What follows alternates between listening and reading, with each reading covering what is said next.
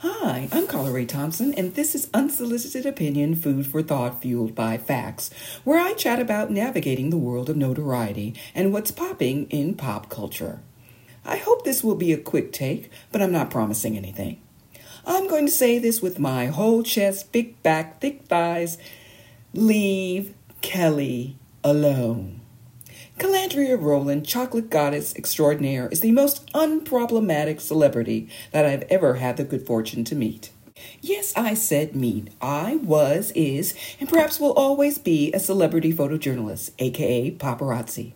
I've had to deal with celebs from A to D list, and I can count on my good right hand the number of celebs that were decent, let alone consistently gracious like Kelly.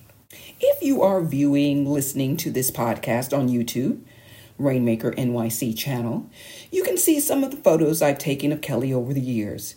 Always a smile on her face. She stops for fans when she has the time and when it's safe to do so.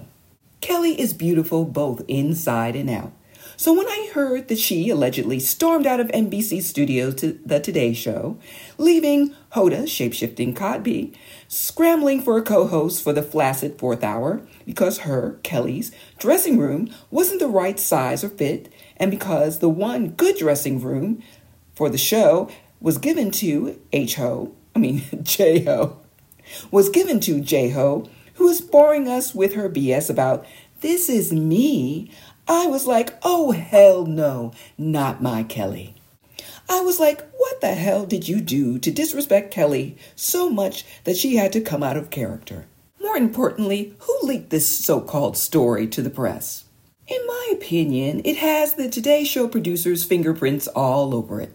It looks like someone is trying to save face by defacing Kelly's character, painting her as a diva because she decided to dip. Leave Kelly alone. Let me tell you something. Stories like the one about Kelly just don't land in the laps, or rather, on the laptops of publications. They are placed there. So when I heard this story, The Curious Case of Kelly Rowland, I had to consider the source, The Today Show, and their parent company, NBC Universal. Of all the major networks, NBC Universal is the most messiest. They always have their business in the streets. They go from scandal to scandal, barely taking a breath. Uh, you had the incarceration of Jen Shah and Teresa and Joe Giudice, and recently, sexual harassment charges with Brandi Glanville and Andy Cohen as the center. There was Nene Leakes' racial discrimination charges, and the mess with Mariah and Married to Medicine. For the Today Show, remember how Ann Curry was treated and pushed out of her anchor position? There were the Matt Lauer SA allegations. Then they also tore apart the successful third hour to give it to Megyn Kelly, only to take it back after relatively low ratings and a public brouhaha over whether or not Santa is black. Oh, wait, I've got one more. I was doing my laundry at a local laundromat in Harlem, my then hood, when an MSNBC employee decided during a combo to share the contents of a Christmas card given to Tamron Hall, who then worked for the Today Show and also MSNBC, and this card was from Matt Lauer. And I was thinking, why was this any of my business? But alas, being an MSNBC, NBC Universal employee, he made it my business.